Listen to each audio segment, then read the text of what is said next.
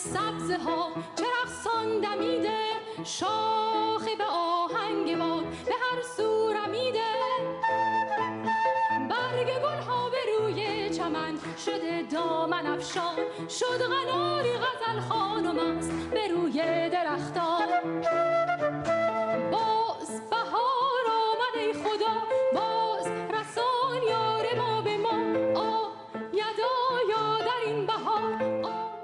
سلام سلام سلام. عیدتون مبارک باشه. عید هم از نیمه گذشت. به روز هشتم رسیدیم و شما دارید رادیو تراولکست رو گوش می‌کنید. دیدن روی او با شدم آرزو از فراغش بود دل پریشان. شاید آید سراغ من خسته و گردد از جفایش پشیمان. در چند سال اخیر ما کلی توی ایران هتل و اقامتگاه سنتی و بومگردی داشتیم که افتتاح شدن و یکی از پیشتازان این حرکت توی ایران شیراز بوده. برای شروع خاطرات مشتبا رحمانیان رو خواهیم شنید که مدیریت هتل سنتی فروغ در شیراز رو بر عهده دارن و به جرأت می‌تونم ادعا بکنم که یکی از بهترین هتل های سنتی شیراز همینجاست. برای شروع قسمت هشتم بریم و بشنویم صحبت های مشتبا رو از سفرش به بالی.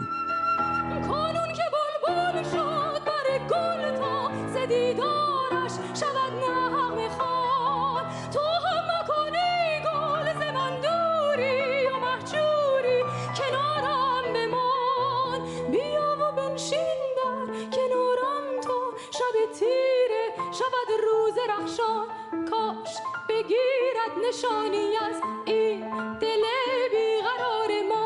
باز بهار آمد خدا باز رسان یار ما به ما. یکی از حالا ماجراهای جالبی که بر من پیش اومد توی اندونزی جزیره بالی بود. در واقع من یک تایمی رفته بودم که اوایل مهر ماه بود و حالا کلا بالی جایی بود که ایرانیان نسبتا کمتر می‌رفتن اون موقع و تایمی هم بود که چون اوایل مهر بود باز تعداد ایرانی کمتر بود و قضیه سوم هم این بود که به خاطر مهاجرت های غیرقانونی که یه سری از ایرانی ها می‌رفتن و به دلیل نزدیکی بالی با استرالیا که می‌تونستن از طریق قایق سفر بکنن برن استرالیا به صورت غیرقانونی.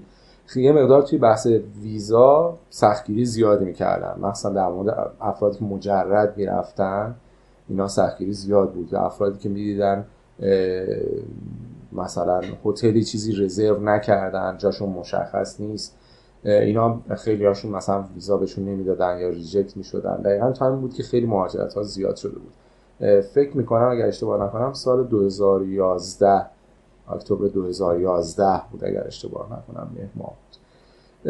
قضیه اینجوری بود که من سفر کرده بودم به یه قسمتی از جاوه و بعد پرواز گرفته بودم برم بالی. شب اول رو توی یکی از شهرهای بالی حالا شهرهای کوچیک که وجود داره بیشتر حالت دهکده هستن و خیلی هم فاصلهشون معمولا با هم نزدیکه. شب اول اونجا گرفته بودم توی شهر کوتا اسم شهر کوتا بود و کوتا معروف بود به اینکه جای خیلی شلوغیه پر سر صداست. و اینکه من شب اول که اونجا بودم دیدم بله کوچه هاش پر از در واقع یه سری بار و اینها هست و خیلی شلوغ آدمای شلوغ و پر سر صدایی داخلش هستن. و بعد مرکزیت هم نداشت اه، کوتاه اه، به نسبت حالا جای دیگه. این شد که و هتل هم حالا اونقدر به اصطلاح هتل جذاب نبود. شد که من تصمیم گرفتم که برای شبای بعدی جابجا بشم بیام یه هتل دیگه توی مرکز بالی که در واقع جایی هست که حالت شهریت بیشتری داره و فرودگاهش هست به نام دنپاسا اونجا باز چند شب یه هتل پیدا کردم که خیلی مرتب و تمیز بود اینا. اینو من گرفتم و در قرار بود که از هتل اول چک اوت کنیم و بریم به هتل دوم که توی دنپاسا بود. فاصله هم گفتم که معمولا خیلی نزدیک بود ولی به خاطر ترافیک مثلا شاید هر دکده تا دکده بعد یک ساعت دو ساعت که حداقل فاصله داشت. ما از جای اول چکاوت کردیم. بعد در واقع وسایلمون هم گذاشتیم داخل هتل و منتظر شدیم که بگردیم تا مثلا عصر که بریم و چکین کنیم توی هتل جدید. داشتیم توی خیابونای کوتاه میگشتیم و بعد از فکر می‌کنم بعد از تایم نهار بود. بعد از ظهر بود توی خیابوناش داشتیم راه می‌رفتیم. می‌خواستیم اصرم یه سر ساحل بریم باز چون کوتاه در واقع حالت ساحلی داره. و بعدش هم خب بریم به سمت هتل جدیدی که توی دنپاسار بود. توی یکی از خیابونای خلوت که داشتیم می‌رفتیم صحبت می‌کردم با خانمم یه دفعه یه نفر با حالا لهجه یه مقداری تقریبا عربی مانه. یه لحظه صدای ما رو شنید و گفت که شما ایرانی هستین. تو رو خدا وایسین وایسین یه لحظه. و ما یه لحظه برگشتیم نگاه کردیم یه پسره پشت سرم هست. تقریبا شاید یه پسر جوون شاید بیست و چند ساله بیست مثلا دو سه ساله. ولی خب خیلی با ظاهر عجیب موهای فرفری و یکم به هم ریخته و اینا. و تیپ و قیافه حالا یکم هم شبیه عربا اینا داشت.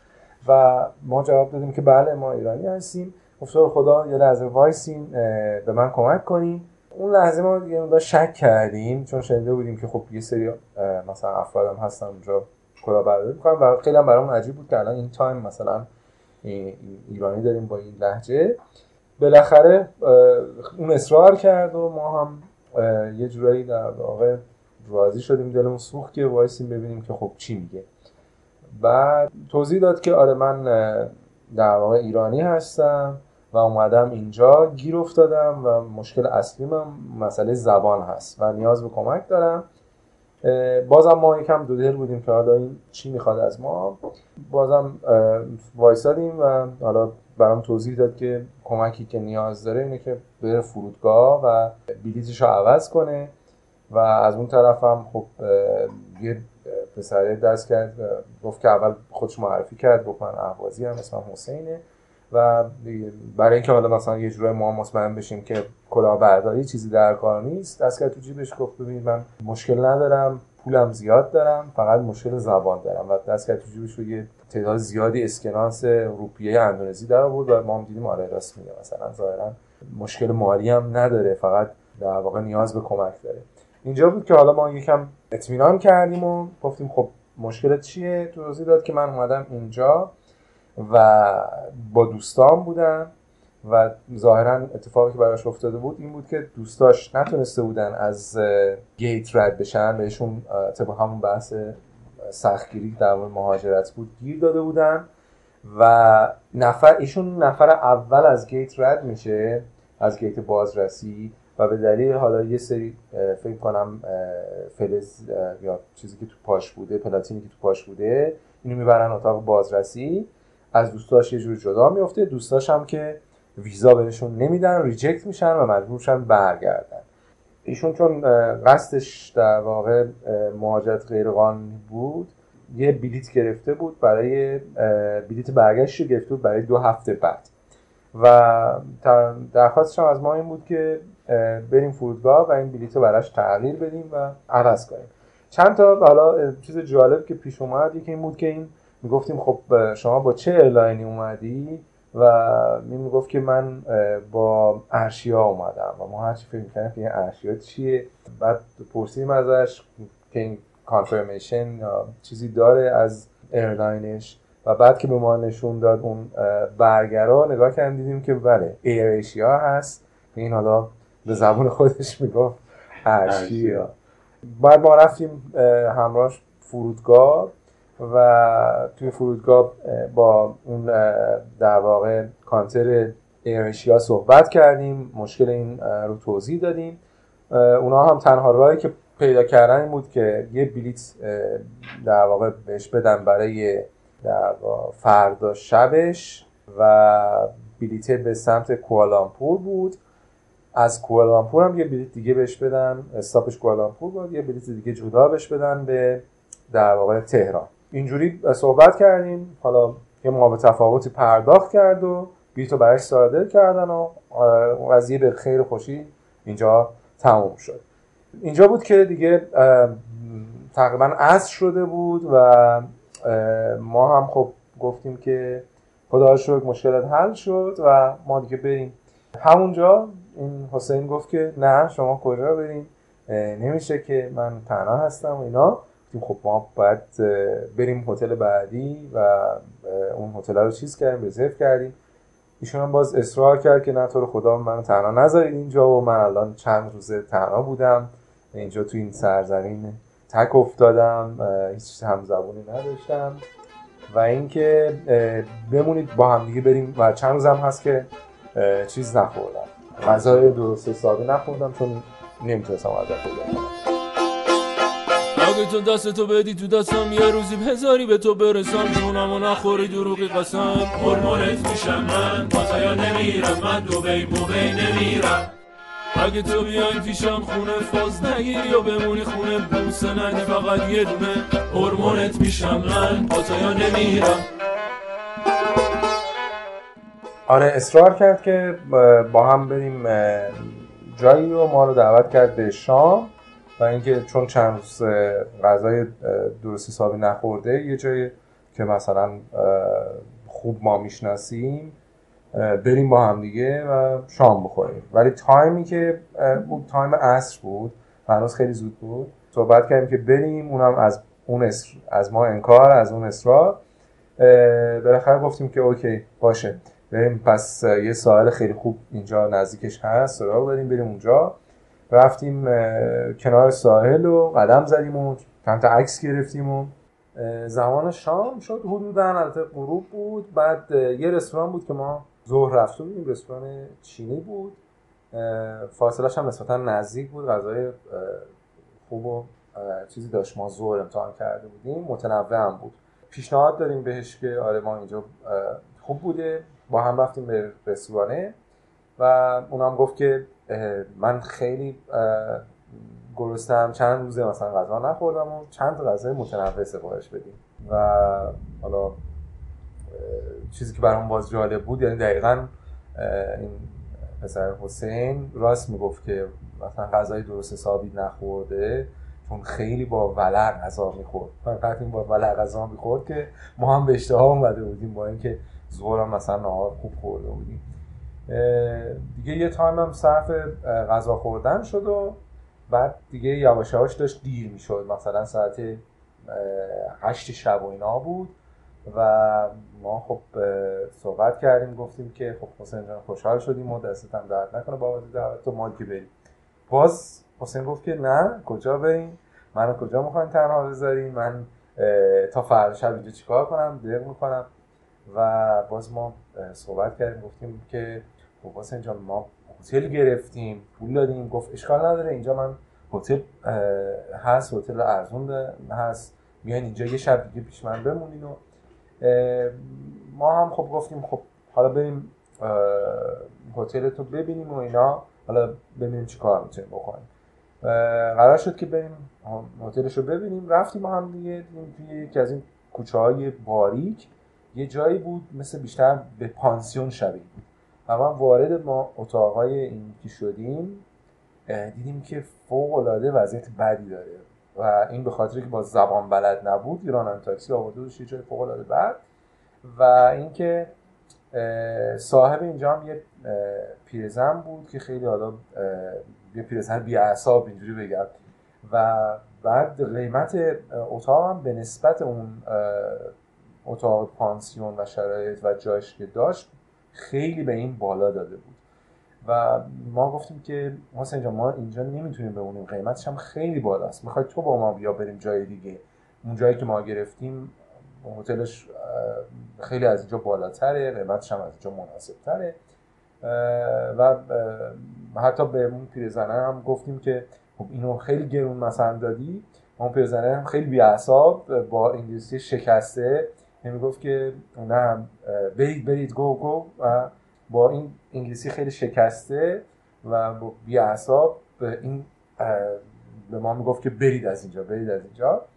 نهایتا دیگه اینجا ما مجبور شدیم که به حسین بگیم که ما نمی‌تونیم در واقع پیشت بمونیم. ولی خب یه سری راهنمایش کردیم که چه کار کنم؟ و امشب هم خب حالا استراحت کنم فردا هم که زودتر باید بری فرودگاه و در مورد پول هم که حتی این تشخیص نمی‌داد و یکی از چیزای جالب که پیش اومد این پولا زمانی که می‌خواست پرداخت کنه نمی‌دونست که مثلا این پولا دقیقا مثلا هر کدومش چنده و بیشتر مثلا پولا رو به این سرک میشناخت که گفت خب از این قرمزا بدم یا از این آبیا بدم؟ یا از این سبزا بدم؟ مثلا فرض کنید هر کدومش رو اینجوری بیشتر میشناخت. این باز از چیزای جالب حسین بود که اینجا ما باش دوست شدیم و در واقع اونجا دیگه رازیش کردیم که ما باید بریم برسیم هتل بعد. اینجور شد که فکر می‌کنم تقریبا حسین کاراش جور شد و بعد هم بعد که ما برگشتیم ایران فوق العاده پسر با معرفتی هم بود. برای ما زنگ زد و ما رو دعوت کرد به اهواز. و نکته جالبترش این بود که این برای مهاجرت غیرقانونی اومده بود که بره استرالیا و این اتفاقات باعث شد که یه جورایی انگاری سرش به سنگ بخوره و پشیمون بشه از این قضیه و گفت که من فکر کنم پدرش هم فوت کرده بود و گفت که آره من اشتباه کردم مادر و خواهرامو تنها گذاشتم و الان که برگشتم پیششون قدرشون رو می‌دونم و دیگه هرگز چیز نمی‌کنم که اینها رو تنها بذارم و بیام مهاجرت بخوام. بکنم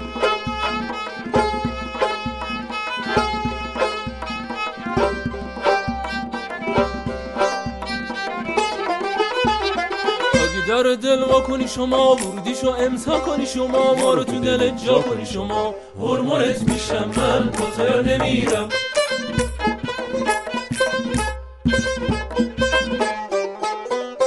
اگه که با من تو بازی بدون کلک و حق بازی دل تو به دل من ببازی. هرمونت میشم من یا نمیرم.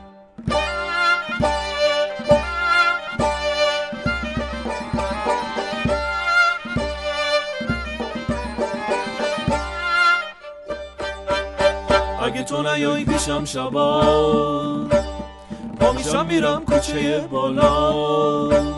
می‌زنم دو تا جگر طلاق سنما سنما ولی تو بیای پیشم شبا اکسیتوسین می‌زنه بالا. دیگه می‌دونم مال منی دل جان. هرمونت میشم من با تو یا نمیرم من. آنتالیا نمیرم هرمونت میشم من. با تو یا نمیرم من. دوبی دوبی نمیرم. والا بابا دیگه ول کن ظهر یک شنبه شکل و شمایل شهر کمی تفاوت می‌کنن. اغلب مغازه محلی بازند اما چیزی برای فروش ارائه نمی‌کنند. چرا که سرشان گرم خانواده است. در ویتنام بسیاری از مغازه در واقع یک هوم شاپ است. یعنی جایی که در طول روز محل کسب و کار و شبها یک خانه کامل است. اغلب این فروشگاه ها یکی دو اتاق پشتی هم دارند اما خیلی هایشان از همان فضای ورودی برای نشستن و غذا خوردن استفاده می کنند. امروز ظاهرا زمان خوبی است که خانواده ها دور هم جمع شوند. روابط خانوادگی در ویتنام به نظر عمیق می رسد. اعضای خانواده کنار هم زندگی می کنند و روزهای تعطیل عمدتا بچه ها و نوه ها به دیدار پدر و مادرها می روند. خانواده قلمرو امپراتوری پدر بزرگها و مادر بزرگهاست. ویژگی های یک خانواده سنتی شبیه آنچه در بیشتر نقاط شرق به چشم می‌خورد اینجا هم دیده می شود. مسئولیت کسب درآمد با مرد است و زن وظیفه‌ای برای کار کردن و تأمین معاش ندارد. هرچند اینجا هم مثل همه جای جهان زنان در کنار مردانشان و گاه بیشتر کار می کنند بیان که وظیفه ای داشته باشند. کوچه و خیابان پر است از زنانی که دست فروشی می کنند یا مغازه را همراه همسرشان اداره می کنند. این کار کردن ها سن و سال نمی شناسد و انگار هرچه پیرتر می شوند بیشتر کار می کنند. پیرزنهای میوه فروش بیش از هر کس دیگر در این فعالیت های طاقت فرسا سهیمند. آنها نخستین کسانی هستند که صبح زود از خواب بیدار می شوند. چوبی که در دو سمتش دو سبد آویزان است را روی دوش می‌گذارند سبدها را پر از میوه می کنند و تا آخرین ساعتهای شب در حال کار کردنند. پسر داشتن در خانواده های ویتنامی یک موهبت است خانواده که یک پسر دارد از خانواده که ده دختر دارد سرش را بالاتر می‌گیرد وظیفه اداره و تصمیم گیری برای خانواده بعد از مرگ پدر بر عهده پسر بزرگتر است. او باید از پدر و مادر از کار افتاده نیز نگهداری کند و در مقابل پس از مرگ والدین خانه به پسر بزرگتر می‌رسد. همه این اطلاعات را آقای هو می‌دهد. یک داروساز محلی که من در این ظهر یک شنبه سر سفره نهار او و خانوادهاش نشستم. تا همین نیم ساعت پیش از وجودش اطلاعی نداشتم. اما وقتی دوربین به دست از یکی از کوچه پس کوچه ها عبور می کردم متوجه خانه فروشگاهش شدم. راستش تابلوی داروخانه توجهم را جلب نکرد. بلکه چندین جفت کفش در ورودی مغازه بود که مرا به سمت خود کشید. تا ببینم آنجا چه خبر است. داروخانه تعطیل بود. اما روی زمین فرشی پهن بود و روی فرش هم سفره با یکی دو جور غذای ویتنامی و البته ظرفی هم برنج. آقای هو حدوداً 65 سال دارد و در این جمع خانوادگی سه پسر و سه عروسش و پنج بچه حضور دارند و البته تلویزیون هم بخشی از حواس اهل خانه را به خودش جلب کرده است. از در خانه سرک می‌کشم تا ببینم آن تو چه خبر است. یکی از بچه که سر سفره نشسته اولین کسی است که مرا می‌بیند و با انگشت به بقیه نشان می‌دهد. آقای هو لبخندی می‌زند و دست تکان می‌دهد. می‌گویم سین جاو و همه جوابم را می‌دهند. با آنکه از این دزدکی نگاه کردن کمی شرمندهام اما کم نمیآورم. دوربینم را بالا می‌گیرم و اشاره می‌کنم که آیا می‌توانم عکس بگیرم یا نه. مثل همه ویتنامی ها که در مقابل دوربین راحتن اینجا هم کسی شکایتی ندارد. آقای هو با اشاره دست می‌گوید راحت باشم و کفشایم را در بیاورم و بروم داخل. البته حدس می‌زنم این را می‌گوید. مشغول عکاسی می‌شوم و نهار هم کم کم تمام می‌شود و سفره را جمع می‌کنم. وقت رفتن است. می‌خواهم خدافزی کنم اما آقای هو می‌گوید بشین. و جالب اینجاست که این را به زبان انگلیسی می‌گوید می‌پرسم شما انگلیسی می‌دونین؟ می‌گوید بشین و با ما چیزی بنوش. می نشینم و توی دلم خدا خدا می کنم آن چیز چای سبز باشد نه چیز دیگر. وقتی همسر هو که زنی همسن و سال او اما کمی شکسته تر از خود اوست با سینی در دست می آید و شادهای کوچک پر می شود می‌فهمم اوضاع از آنی که فکر می کردم هم بدتر است. تعارفشان را معدبانه رد می کنم و می‌گویم الکل نمی‌خورم. اما اگر الکل هم میخوردم این یکی را حاضر نبودم بخورم. توی یک شیشه که ظاهرا شراب برنج بود یک مار مرده شناور است. با تعجب از هو می‌پرسم این چیه؟ می‌گوید ماره. می‌گویم بله می‌دونم ولی اون تو چی کار می‌کنه؟ و او توضیح می‌دهد که این کار جنبه دارویی دارد. هم از سرطان پیشگیری می‌کند و هم قوای جنسی را افزایش می‌دهد. سمیه؟ آره ولی سم زیادی نداره. در اصل باید مار کبرا انداخت. ولی خب مار کبرا کم گیر میاد. ما یه مار دیگه انداختیم. مار کبرا؟ سم مار کبرا که کشنده است. حتی همین هم که انداختید اون تو این هم که میگین سمیه. چطور چیزیتون نمیشه؟ ما اینو بلافاصله نمی‌خوریم. مدت ها میمونه توی شراب و الکل سمش رو از بین می‌بره. اما خاصیت درمانیش باقی میمونه. به نظر می‌رسد شراب آقای هو چیز ارزشمندی باشد که همیشه مصرف نمی‌شود و شاید امروز به افتخار مهمان ناکامی مثل من از پستو بیرون آمده. این را وقتی می‌فهمم که می‌بینم با مصرف آن بسیار صرف جویانه رفتار می شود چنین نوشیدنی هایی را در جای دیگر هم می شود پیدا کرد. با مارهای مختلف، اغرب های سمی و انکبوت های ریز و درشت. اما عجیبترین چیزی که می‌بینم یک شیشه بزرگ است با دهانه گشاد که تویش مایه است که احتمالا باید ترکیبی شبیه همان مایه مورد علاقه آقای هو باشد. با این تفاوت که به جای مار و اغرب بقایای یک خروس بزرگ توی شیشه قابل ردیابی است. تن سبزه ها چرخ دمیده شاخه به آهنگ باد به هر سو رمیده. برگ گل ها به روی چمن شده دامن افشان شد غناری غزل خانم است به روی درختان.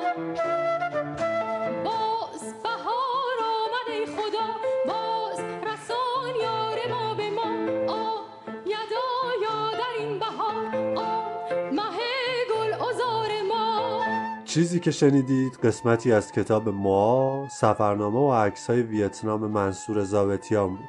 مرسی از منصور زابتیان بابت به اشتراک گذاشتن خاطراتش از سفراش به کشورهای مختلف. دیدن روی او با شدم آرزو از فراغش بود دل پریشان. شاید آید سراغ من خسته و گردد از جفایش پشیمان. چیزی که شنیدید اپیزود هشتم رادیو TravelCast بود. امیدوارم روزهای خوبی رو از سر گذرونده باشید و روزهای بهتری رو در پیش رو داشته باشید. ممنون که رادیو TravelCast رو گوش کردید. مواظب خودتون باشید. دست خدای مهربون.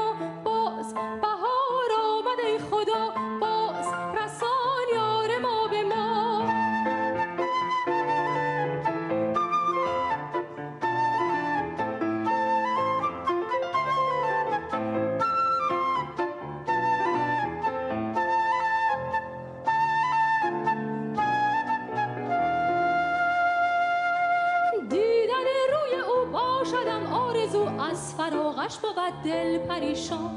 شاید آید سراغ من خسته و گردد از جفایش پشیمان.